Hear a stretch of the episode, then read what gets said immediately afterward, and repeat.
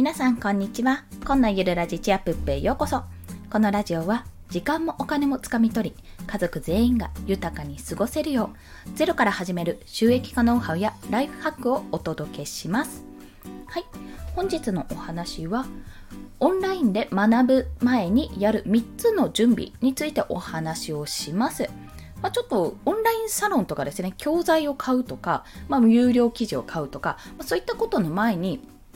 必ずこれをやっておいた方がいいよって思われる3つの準備ですね。私もいろいろ教材買ったり、サロンに入ったりいろいろしてみましたが、やっぱりこれ必要だよなって思うこと。はい、もう基本的なことから3つお話ししたいと思います。先に3つ申し上げると、1つ目はカードを作っておくということ。クレジットカードですね。この現金での処理というか、オンライン上の決済ができる状態にしておく。まあ、手取り早いのがクレジットカードを作っておくというところです。2つ目は、基本スタンスはオフラインと同じだと意識すること。そう基本スタンス、基本的な姿勢は自分がこうリアルに話してる友達とかそういったリアルにもし学校行くとしたらってことと同じだよってことをまずは意識していくことが大事ですそして3つ目ごめんなさい3つ目ですねが実践ありきで学ぶことです。実践ありきで学ぶこと。はい。この3つについて1つずつ解説をしていきます。まずですね、カードを作っておく。まあ、これ当たり前なんですよ。そう。クレジットカード決済、オンライン決済って大体クレカです。みんなそれが大体ですね、主流になっておりますので、まあ、クレジットカード持ってない方は作っておいた方がいいですよっていうところ。またですね、クレジットカードをもし作るんであれば、そして自分が、ご自身がですね、ブログを持ってるようであれば、セルフバックした方がいいです。そう。セルフバックって言って、アフィリエイトの案件で、基本的にアフィリエイトの案件って自分であのクリックしたら、まあ、その商品を購入してもダメなんですよ。購入したらダメなんです。そう何度も何度もやったら変な話、要自分にどんどん収入が入るようになっちゃって、いやいや、それあなた自分でただ回してるだけでしょっていうような状況になってしまうので、そういったことが禁止されてる場合がほぼです。ただ、セルフバックって言って、この案件に関しては自分で試してみたら、その分報酬もちゃんと渡せますよっていう案件ももちろんあるので、あ、ちょっとやってみたいなとか、体験してみたいなとか、そろそろなんか買い、替え時とかね、思っていたんだよなって思うことに対してはね、一回セルフバックっていうのを調べた方がいいです。まあ、アフィリ、いや違うな、セルフバック、例えばクレジットカードとかね、そんな形で検索すると案件が出てきまして、もし登録してなかったら、まあ、一回登録してみて、ちょっとね、審査があるところもあるんですよ。そのブログがないとダメとか、そういった審査があるところもあるので、そこは要チェックをしながらも、一応自分のアカウントを取ってセルフバックをして試してみるといいかと思います。はい。そして2つ目が基本スタンスはオフラインと同じだと認識すること。これはいや、おそらくないとは思うんですけども、ま、なんかやっぱり匿名性が高かったり顔が見えなかったりするとちょっとあの言い方悪いんですが調子に乗っちゃう方が出てきてしまいますよね。まあ、私も自分で基本的には大丈夫あの相手の顔が見えないのでその分ちょっと意識はしてるつもりなんですけどももしかすると私の発言ちょっとこれ良くなかったかなって思うこともあるんですよ。と同じようにいくら相手の顔相手の姿とかが見えなかったとしてもやっぱりやり取りとしてはもう生身の人間とた の対談とか生身の人間と接してるわけなんでコミュニケーションを取ってるわけなのでまあオンラインだからねって、まあ、なんか別に浅くていいかみたいなちょっとフェードアウトでいっかっていうような感覚はちょっと私はいただけないです。そこはね注意するようにしています。やっぱりあのまあある程度のね諦めとかそういったものだよねっていうふうに思う方がほとんどだと思うんですよ、そこも。まあ私自身も、えなんかこの人超失礼みたいな感じにはあんまり思わないです。正直なところね。思わないし、まあ出会ったことがほとんどない。いや、うん、おそらくない。ほぼないですね。ほぼないんですけど、やっぱり、ちょっとね、サロンに入るとかでもいいですし、まあ、ツイッターで交流するとかでもいいんですけども、そういった時に、なんか、まあ、なんて言ったらいいのかな。自分がちゃんと気をつけてる、あの、オンライン上で、オンライン上じゃない、オフライン上でリアルで話してる友達とかでも、あの、友人とか職場の方でも気をつけてること、まあ、最低限の礼儀はここは守りましょうねっていう、そういったところです。まあ、基本的なことですね、こちら。はい。そして最後、これが一番重要。実践ありきで学ぶことです。これはね、あの、自分が身に染みてましたね。体験してみて、やっぱ思ってるんですけど私も初めて買ったったのが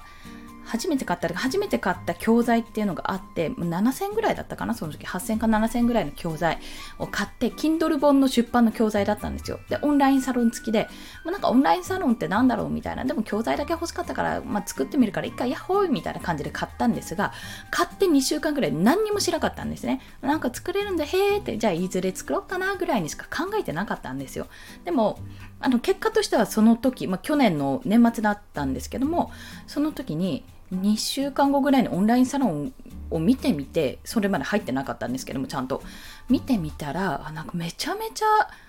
みんなやってるやんって思ってあこれまずいなって思って そう。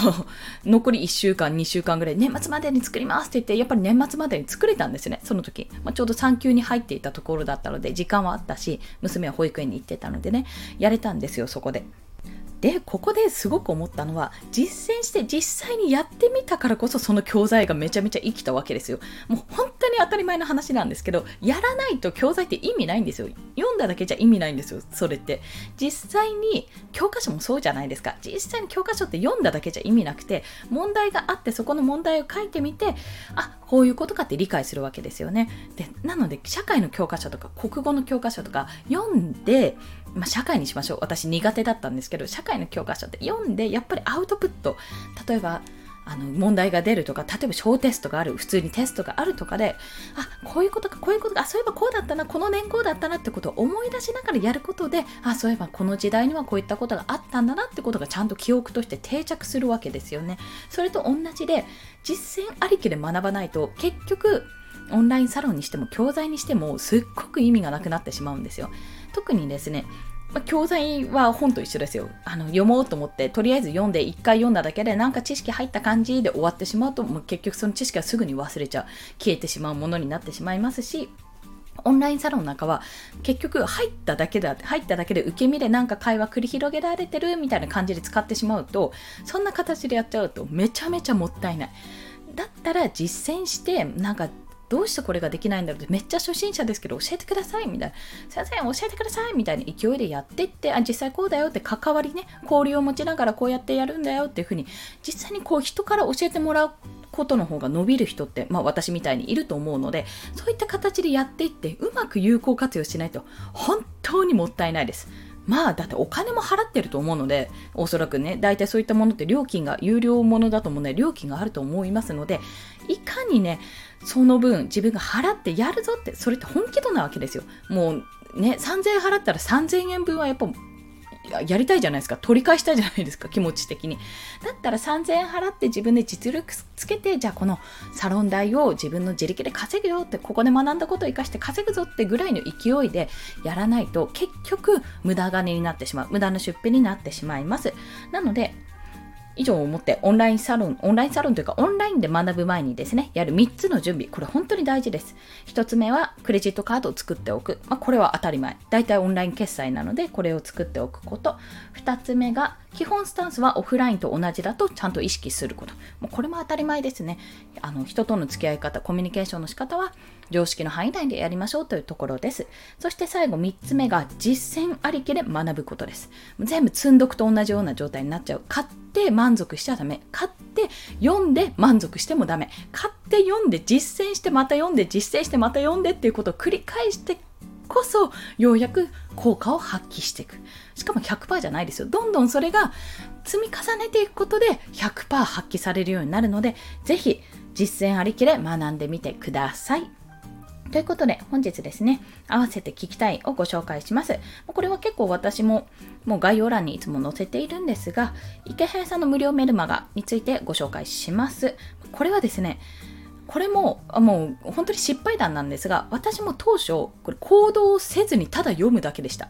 まあ、むしろ読むのも、なんか、あ、そういえば来てんなぐらいの勢いでさーって読んでいた時期が長かったです。もうね、1年近く、10ヶ月近くそうだったかな。で、そんな状態でもう一度、ちょっとやろうって自分で働き方生き方変えようと思って読み始めた時にめちゃめちゃ重要なことがねたくさん書いてあったんですよそこに。で実践してれば今頃自分はもっと変わっていたなって思うことがね本当に載っていたのでこれはね無料なんですけどもぜひ読んでほしい。そして課題があるのでツイッターとか1日これぐらいツイートしましょうとかこういうことを意識しましょうっていう課題が出てるのでその課題に沿ってやっていくとあの池早さんからのコンサル無料コンサルが受けられたりでもそういったね特典もあったりするのでもしよろしければね自分で買いたいなんか実践ありきで学びたいけどちょっといきなりは有料はちょっと怖いなって思われる方は、この無料のね、池辺さんの無料メルマガに挑戦してみてください。もちろん解約もポチッとすぐにできますので、私一回間違えて解約して大変なことになりましたので、そうそう、間違えて押しちゃうっていうパターンもありますので、お気をつけください。はい。それでは今日もお聴きくださりありがとうございました。この放送いいねって思われた方、ハートボタン、もしくはレビューなど書いていただけると泣いて跳ねて喜びます。そして、私ですね、スタンド FM では朝昼晩ぐらい、晩ぐらいに放送しております。でこちらフォローしていただけると通知が朝昼晩と飛びますので、もしよろしければお願いします。で、都内はですね、来週からどうやら梅雨に入るのか雨模様になってきまして、我が家は早速後部座席をですね、自転車の後部座席を買いました。そしてそこに娘を乗せる予定です。そうじゃないとね、自転車乗ってくれないんですよ、本当に。まあ、そんなイヤイヤ期の娘を抱えながらも今日も頑張っていきます。皆さんも今日も一日頑張っていきましょう。コンでした。ではまた。